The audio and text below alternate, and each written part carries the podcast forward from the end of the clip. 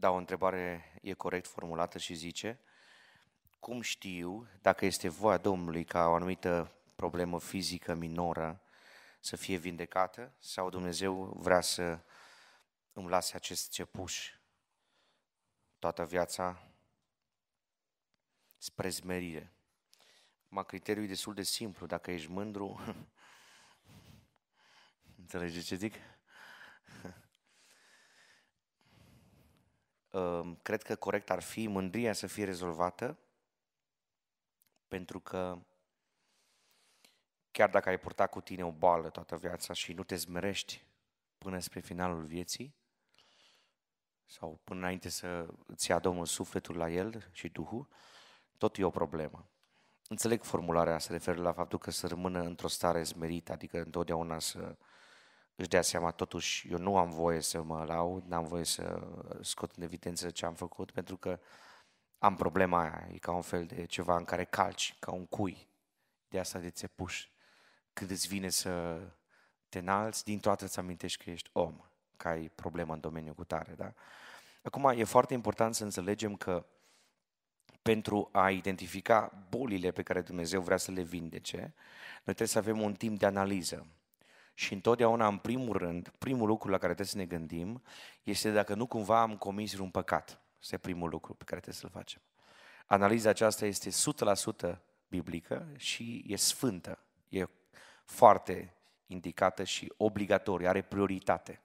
Da? Deci când îți dai seama că ai ceva, primul lucru pe care trebuie să-l faci dacă gândești corect, biblic, este să începi să te analizezi. Analiza asta trebuie să o treci până la cele mai adânci dimensiuni. Acolo, cum zicea uh, psalmistul din Psalmul 51, tu cer ca adevărul să fie în adâncul inimii, acolo unde nu intră nimeni, acolo în adânc, în interiorul vieții tale. Să te analizezi foarte bine, din fir în păr, în detalii, ce ai gândit, ce ai vorbit, cum te-ai enervat, ce reacție ai avut, ce stări ai avut, ce atitudine ai avut, da, la nivel de gând, la nivel de privire, la nivel de auz, la nivel de înălțare. Te-a lăudat cineva, ți-a plăcut, ai început să crezi că ești foarte important, că fără tine Domnul nu poate lucra, că nu se poate întâmpla nimic fără tine, da? Trebuie să te analizezi foarte bine. După ce ți-ai dat seama că nu e o problemă spirituală sau dacă ai avut-o, ai rezolvat-o, trebuie să vii din nou înaintea lui Dumnezeu și să spui Domnului, Doamne, în numele lui Iisus Hristos mă rog să intervii da? De ce trebuie să devii din nou? Pentru că Sfântul Pavel zice, de trei ori m-a rugat. Da? Deci nu s-a rugat odată și gata. Rugăciunea a treia oară nu înseamnă neîncredere sau ceață, ci rugăciunea a treia oară înseamnă stăruință, insistență. Deci criteriul este foarte corect. Mai întâi analizează-te. Dacă ți-ai dat seama că rămâi lângă Dumnezeu, chiar dacă ai anumite slăbiciuni, dar nu trăiești în păcate, da? Continuă să-i cere lui Dumnezeu. Și așteaptă-te ca la un moment dat, la nivel personal sau prin dar profetic, să-ți comunice Dumnezeu faptul că îți lasă acest țepuș ție. Deci, atunci să te oprești din rugăciune când ai primit un mesaj de la Domnul. Când ai primit mesajul că Domnul ți-l lasă, pentru că în slăbiciune se arată puterea lui Dumnezeu, atunci încetează să te mai rogi pentru acest subiect și începe să te rogi pentru alte subiecte, și poate că Domnul vrea să lucreze încât să te rogi pentru altcineva și persoana aia se vindecă. Și tu nu te vindeci. Uitați-vă la Sfântul Pavel. De câte ori s-a rugat pentru bolnavi? De câte ori Duhul Sfânt i-a dat această manifestare a darului tămăduirilor, a darului vindecărilor. Uitați-vă la Petru, că trecea și umbra lui când stătea în dreptul unui om bolnav, pe loc se vindeca bolnavul. De ce? Pentru că acolo era o manifestare supranaturală, un plan suveran al lui Dumnezeu de vindecare prin el. La fel și în cazul Sfântului Pavel. Și Pavel are un țepuș și se roagă de trei ori și el nu se vindecă. Pentru alții se roagă și ea se vindecă. Și când se roagă pentru el, el nu se vindecă. Da? Așa lucrează uneori Dumnezeu. Deci, repet, analizează-te, dacă vezi ceva care e problemă, du-te la mărturisire în prezența Domnului, caută un pastor, un prezbiter, rezolvă problema spirituală și continuă să te rogi. Până când primești un mesaj, până când primești acea liniște, acea pace, acea conștiință că Domnul a îngăduit situația aceea și o vei duce toată viața, dacă ăsta e planul lui Dumnezeu. Acum cineva vrea să fie mai mult decât un creștin obișnuit și începe să zică de ce a acceptat Isus. Un pic cam prea sus te-ai ridicat. Întrebarea următoare. De ce a acceptat Isus propunerea legiunii de duhuri și nu le-a trimis în adânc, conștient fiind că vor fi o cursă pentru oameni până la venirea Lui? Acum, noi avem un domeniu în care cunoaștem. Și tot ceea ce cunoaștem noi este în conformitate cu Biblia. Da? Lucrurile ascunse sunt ale lui Dumnezeu. Tainice. Domeniile în care noi nu putem intra să punem întrebări. De ce? De ce? Acum, un răspuns posibil, dar nu e neapărat răspunsul care finalizează problema, este că vreau să vă spun ceva. Niciodată un duh rău nu va ataca pe un om sfânt. M-ați înțeles ce am zis? Și în momentul în care cineva trăiește în păcat, satana are metode prin care să-și trimită solii lui să atace acea persoană care trăiește în păcat. Deci nu Isus e cel ce trimite. Înțelegeți? De ce a decis Isus să-i trimită, să trimită legiunea aceea în porci? Asta e decizia lui. Nu mă întrebați că nu sunt Isus. Înțelegeți? Eu nu știu tot. Știu doar ce scrie în Biblie. Pot să vă spun că niciodată n-a fost vinovat Isus pentru că acele duhuri au rămas pe pământ și pentru că duhurile acelea au afectat pe alți oameni. Vinovați au fost acei, acei oameni care n-au rămas sub autoritatea lui Isus Hristos, astfel că asupra lor n-ar fi avut nici o putere diavolul. Mă înțelegeți? Deci nu-i vinovat Isus că Adam a păcătuit, corect? Nu-i vinovat Isus că a păcătuit Cain și l-a omorât pe Abel. Nu-i vinovat Dumnezeu. Deci niciodată existența răului sau a demonilor nu-i vinovăția sau nu-i din cauza lui Dumnezeu, nici într-o cază datorită lui, ci pentru că Dumnezeu a creat omul cu liber arbitru, i-a dat posibilitatea să aleagă și a zis lui Cain înainte să comită omorul, faci bine, vei fi bine primit. Dar dacă faci răul, păcatul, stă după colț la intersecție. Pândește la ușă dorința lui. Deci l-a conștientizat, i-a spus foarte clar. Dorința lui să ține după tine, dar tu ai autoritate prin faptul că ai fost creat după chipul și asemănarea mea, ai autoritate să-l stăpânești. Nu-l stăpânești, e problema ta. Nu-i problema lui Dumnezeu. Deci rețineți, nu-i vinovat Dumnezeu. Și nici nu a greșit Isus, ci Isus a arătat prin faptul că acolo unde decide El să intre duhurile, acolo pot intra. Deci duhurile n-au putere deasupra lui Isus. Da? Și prin asta s-a arătat că dacă a zis să meargă în porci, în porci s-a dus. Da? Înțelegeți? Autoritatea lui Isus a arătat prin asta. Am credință pentru vindecarea altora, dar îmi este greu să am credință pentru problemele proprii. Cum pot trece peste această piedică? Asta arată că ești om. Ești un simplu om ca mine. Știți ce ziceau prietenii lui Iov despre Iov? Când nu erai tu în situație, erai puternic. Acum, când ești tu în boală, în situație, unde sunt încurajările care le dădeai altora? Vreau să vă spun ceva.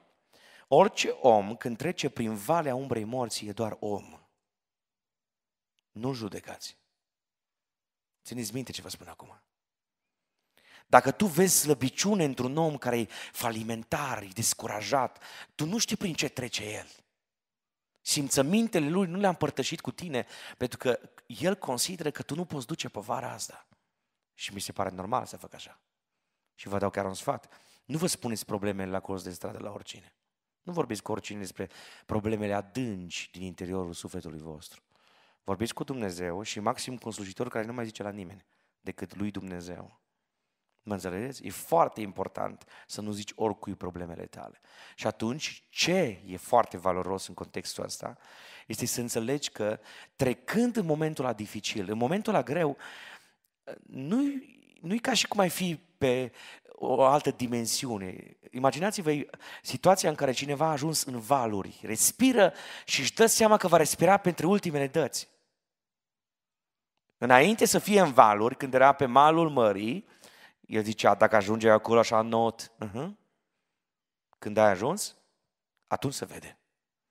Așa că niciodată să nu te subestimezi când ajungi în vale, ci întotdeauna să zici, Doamne, mi-am dat seama că sunt așa de om, că sunt așa de mic. Și, Doamne, nu mă lăsa singur, nu mă părăsi. Dacă ai văzut vindecări în dreptul altora și tămăduiri când tu te-ai rugat, nu te opri din rugăciune în dreptul tău. Și acele minuni ale Domnului făcute pentru alții, în urma rugăciunii tale, trebuie să fie pietre de aducere aminte, trebuie să fie ca niște stăvilare, să fie ca niște trepte pe care să urci prin credință, să zici, da, uite, s-a vindecat și cu tare, s-a vindecat și cu tare, a avut și cu tare problema asta. Și în dreptul meu Dumnezeu va lucra. Rămâi conectat la acest adevăr, Dumnezeu nu se schimbă. Dumnezeu e puternic, Dumnezeu e suveran, Dumnezeu conduce istoria. Și am să spun ceva, Dumnezeu e așa de bun cu noi, că atunci când El știe tot, că noi nu putem mai mult, Domnul nu ne arată obrazul. Domnul știe din ce suntem făcuți. Știe că suntem doar țărână trecătoare și foarte maleabili și ușor influențabili. Dar în momentul ăla este o cântare care zice să nu-ți pierzi la necaz credință. Deci în momentul ăla nu te opri din credința că Dumnezeu e în control, că Dumnezeu e în centru, că Dumnezeu poate totul și că Dumnezeu, dacă vrea, va face asta. Continuă să-ți spui ție asta, spuneți, spuneți, spuneți repede, spuneți foarte des. Asta nu e metodă psihologică, ci metodă prin care tu îți alimentezi mintea cu informații corecte. Nu-ți alimenta mintea cu depresie, cu scenarii, nu te intra pe internet la tot felul de știri și ăla au pățit așa, și ăla au pățit așa. O să-ți sădești în mintea ta informații care vor fi ca o cloacă care mognește, mognește și va exploda la un moment dat. Înmagazinează în mintea ta cuvântul lui Dumnezeu treci printr-un moment dificil în domeniul fricii, să spui ori de câte ori mă tem, mă încred în Domnul. Chiar dacă ar fi să trec prin valea umbrei morții, nu mă tem de niciun rău, Dumnezeu e cu mine. Dumnezeu e prezent lângă mine, în falimentul meu, lângă acel moment în care îmi spun, nu mai am nicio șansă, Dumnezeu e cu mine. Poate n-ai trecut niciodată prin asta. Ai mare grijă că dacă n-ai trecut, urmează. Te rog să-ți amintești ce ți-a spus Domnul în această seară. Este corect sau biblic, întreabă cineva să spun unui nepocăit care are o boală că Dumnezeu îl poate vindeca și să-l chem la biserică pentru asta sau întâi trebuie mărturisire? Cheamă-l la biserică. De versete din Biblie. Dar de fiecare dată să-i spui, să știi că Dumnezeu, chiar dacă te poate vindeca, nu e obligat să facă asta. De fiecare dată să-i spui, dacă tu te întorci la Dumnezeu doar ca să te vindece, nu te întoarce. M-ați auzit ce am zis? Că sunt unii care fac tranzacții cu Dumnezeu și spun dacă, dacă, dacă, dacă, vezi, Doamne, că de nu, problemă. Dumnezeu e suveran să decide și asta uneori mă înfioară când zic. Pentru că asta înseamnă că Dumnezeu poate să facă orice cu mine sau, din perspectiva oamenilor, ceva împotriva mea. Dumnezeu e suveran să decidă în momente legate de care nu putem pricepe de ce se întâmplă așa. Dar întotdeauna să rămâi la dispoziția Domnului. cheamă la biserică, trimite mesaje din Biblie, dă o Biblie în mod gratuit, dacă nu ai, îți dăm noi una și să-i dai. Și spune uite, Dumnezeu nostru vindecă, Dumnezeu nostru iartă păcatele, Dumnezeu nostru eliberează de sub patim, Dumnezeu nostru are putere. Și prin metoda asta prin care tu îi transmiți cuvântul Domnului pentru că ai avut o ușă deschisă și anume boala lui sau boala ei, ai putut să intri în sufletul acelei persoane, dar tu nu rămânea doar cu vindecarea, că dacă Domnul îl vindecă, ăsta se lasă de pocăință. Dacă e o fată, nu mai vine niciodată la biserică. Tu prezintă Biblia completă, corectă. Eram la capătul unui bărbat care avea trei cangere. 50 de ani l-o bajocorit pe Dumnezeu. 50 de ani. Eram la Clujana. După seara de străinți aici am intrat la el. Nu am vrut să audă nimic, o să dispar, nu mă interesează, lasă-mă, n-am, n-am timp, s-a obosit. Nu mă interesează. Am primit de la Duhul Sfânt informația că va pleca. Și acum mă frământa foarte tare gândul ăsta că o să meargă în iad. Când mă gândeam la el, nu aveam liniște. Nu o neliniște a păcatului, ci o neliniște a faptului că trebuie să fac ceva. M-am dus la spital la el. Avea o problemă familială, nu erau rezolvate lucrurile cu căsătoria, trăia în concubinaj. Și mi-a zis că vrea să se boteze. Și am zis, noi nu te putem boteza dacă nu ai certificat de căsătorie. diavolul a venit la urechea mea și mi-a zis, fii atent că ești prea legalist. Și asta o să meargă în ea din cauza ta. Și a zis, diavole, tu cam pămut. Șt, taci. N-ai voie să vorbești, da? Asta era într-o joi, o vineri, nu mai știu exact în ce zi, dar știu că eram duminică, între programe mă întorceam din Sighetul Marmației. Vedeam spre Cluj. M-a sunat. Deci am rămas cu el că atunci când are certificat de căsătorie, îl chem pe încă un pastor și mergem la el acasă, va fi externat de urgență și îl botezăm în propria lui cadă. M-a sunat între programe și diavolul mi-a zis, vezi, vei primi vestea că te sună după numărul lui de nevastă sa și o să spună că a murit. Acum pentru asta tu plătești. Și a zis, diavole, taci. Nu ți-am spus că n-ai voie să vorbești. Am răspuns la telefon și a răspuns acest bărbat. Și mi-a zis, luni dimineața la ora 8 am pe masă certificatul de căsătorie. Vreau să mă botezați. Am mai trăit cam 11 zile. Nu pentru că Dumnezeu nu-l putea vindeca. Știți ce am zis în tot timpul ăsta? Am să ascultați-mă. Dacă vreți să vă botezați, pentru ca să vă vindece Domnul, nu vă botezam. Dacă după botez o să intrați într-o stare de răzvătire pentru că nu vă vindecă Domnul, pentru că nu-i planul lui să vă vindece, nu vă botezam.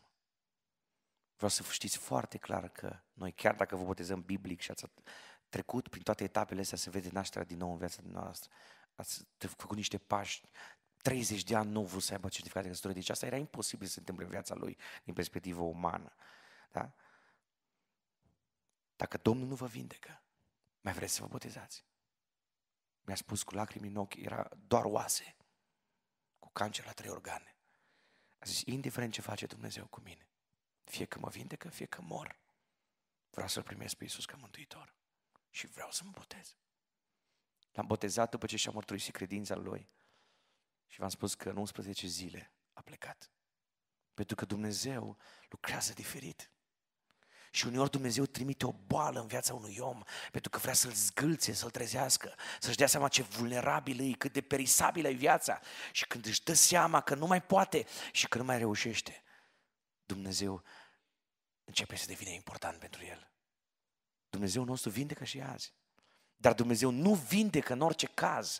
Dumnezeu nu vindecă cu orice preț. Dumnezeu nu vindecă cu motivații greșite. Da, foarte important. Motivația trebuie să fie corectă și să slujim pe Dumnezeu dezinteresat de modul în care lucrează Dumnezeu sau de ce câștigăm noi de pe seama lui Dumnezeu. Dacă darul tămăduirii nu e dat pentru totdeauna unei persoane, atunci nici darul prorociei. Dacă omul stă lângă Dumnezeu, va rămâne cu darul prorociei, înțeleg toată viața. Da. Când m-am referit la faptul că darul tămăduirilor nu este dat obligatoriu pentru toată viața, m-am referit la faptul că o anumită manifestare a darului sau un anumit tip de vindecare pentru un anumit tip de boală, nu e obligatoriu ca Dumnezeu să o folosească manifestarea asta pe toată durata vieții unui om. Da? Legat de darul prorociei, în Biblie nu găsim momente în care Dumnezeu să zică, uite, retrag darul la cutare, decât dacă a început să trăiască în păcat. Da? Și păcatul a adus o stare incompatibilă cu manifestarea Duhului Sfânt, care este sfânt și care lucrează doar în parametrii sfințeniei. Darul prorociei nu găsim că este un dar specific doar pentru un anumit caz. Da, modul în care se manifestă darul prorociei în viața unui frate, a unei surori, diferă de la caz la caz după măsura credinței pe care Dumnezeu a împărțit-o acelei persoane, dar nu găsim că se manifestă și Dumnezeu vorbește doar într-un anumit context. Da? La darul tămăduirilor, pentru că e la plural, poate fi manifestat prin faptul că sunt mai multe tipuri de daruri și că se manifestă atât cât decide Dumnezeu în viața unui om. Da, au fost cazuri în care darul tămăduirilor s-a manifestat printr-un frate pe o anumită perioadă a vieții sau a fost un alt caz sau alte cazuri în care s-a manifestat o singură dată în viață. S-a decide Duhul Sfânt de câte ori cum și pentru cine. Da? Cum explicați textul din Marcu 16, de la 17 la 28, nu chiar 28 sau 28, adică să vedem, unde Domnul spune, cei care vor crede și vor pune mâinile peste bolnav și vor fi tămăduiți. Mulțumesc, asta îmi place ce întrebarea asta. Asta e specială. E 100% biblică întrebarea. Așa că o să răspund 100% biblic. Doamne ajută. Ascultați ce zice Biblia, da? Cuvântul lui Dumnezeu e scris în felul următor. Apoi, și vă rog să rețineți că n-am vorbit cu oricine. Da? Mai sus, în versetul 14 zice, în sfârșit s-a arătat celor 11 când ședeau la masă și i-a mostrat pentru necredința lor și împetrirea inimii lor, pentru că nu crezuseră pe cel ce îl văzuseră înviat. Vedeți, fiți foarte atenți, sunt doar cei 11. Rețineți că în jurul Mântuitorului au mers foarte mulți oameni. Aici sunt doar cei 11. Cine se crede apostol? Mâna sus. Da? Ați perceput ideea? Deci n-a vorbit cu femeile. Femeile nu erau prezente la discuția asta. Pricepem? Nici Maria, mama lui Iisus Hristos, nici Maria, mama lui Iose, nici, da? Erau doar cei 11. E foarte important contextul. Apoi le-a zis, da? Duceți-vă în toată lumea și propovăduiți Evanghelia la orice făptură, și ascultați ce zice mai departe Biblia, cine va crede și se va boteza va fi mântuit, dar cine nu va crede va fi osândit. Iată semnele care vor însoți pe cei ce vor crede. O să ziceți, păi oricine crede. Hai să continuăm. În numele meu vor scoate draci. Întrebare.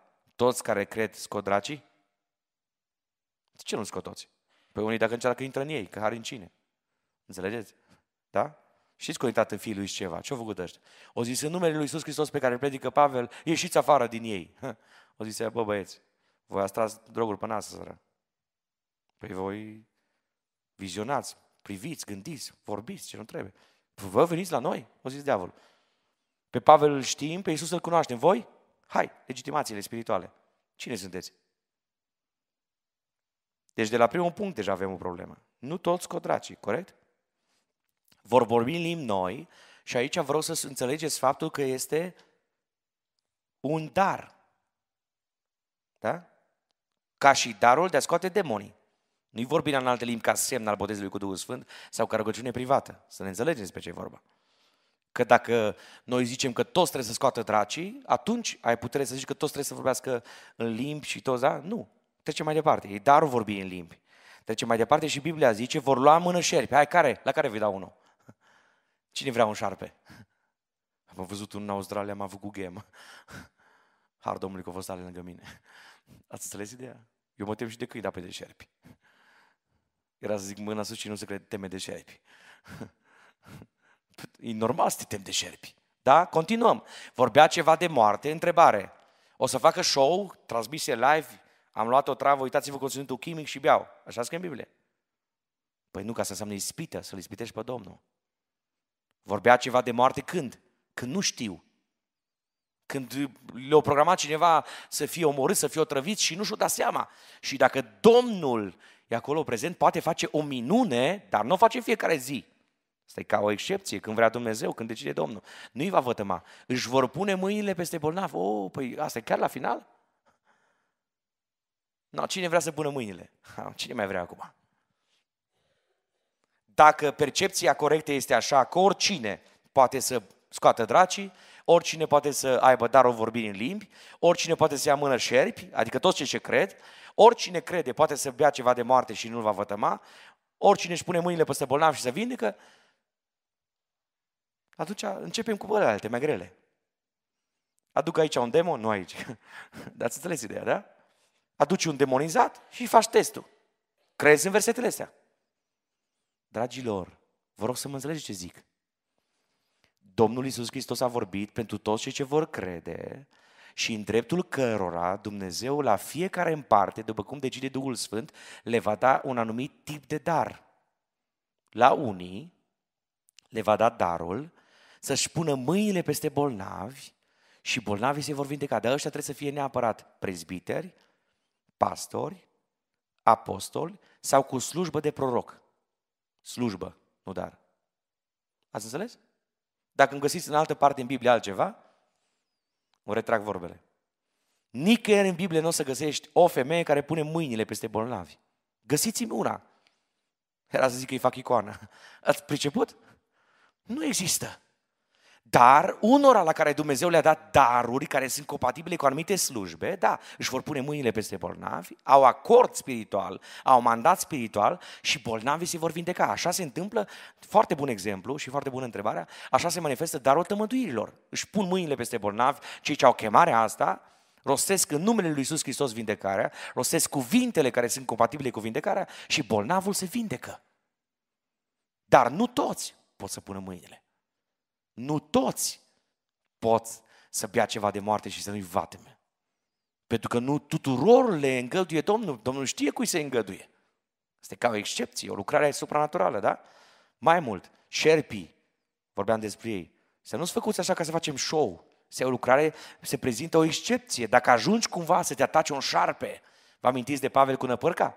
Ce o zis? Dreptatea nu lasă să trăiască. Da?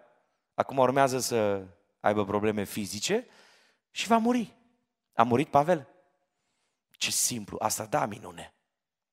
Asta da intervenție. Sfântul Pavel merge în dreptul unui foc și zice, năpârcă, jos. Hai, să o prăjiți. Dar să nu-i show. Duhul Sfânt l-a călăuzit pe Pavel și a spus, dacă tu te apropii de foc și poruncești năpârcii să coboare, ea se dezlipește de pielea ta și tu nu mori.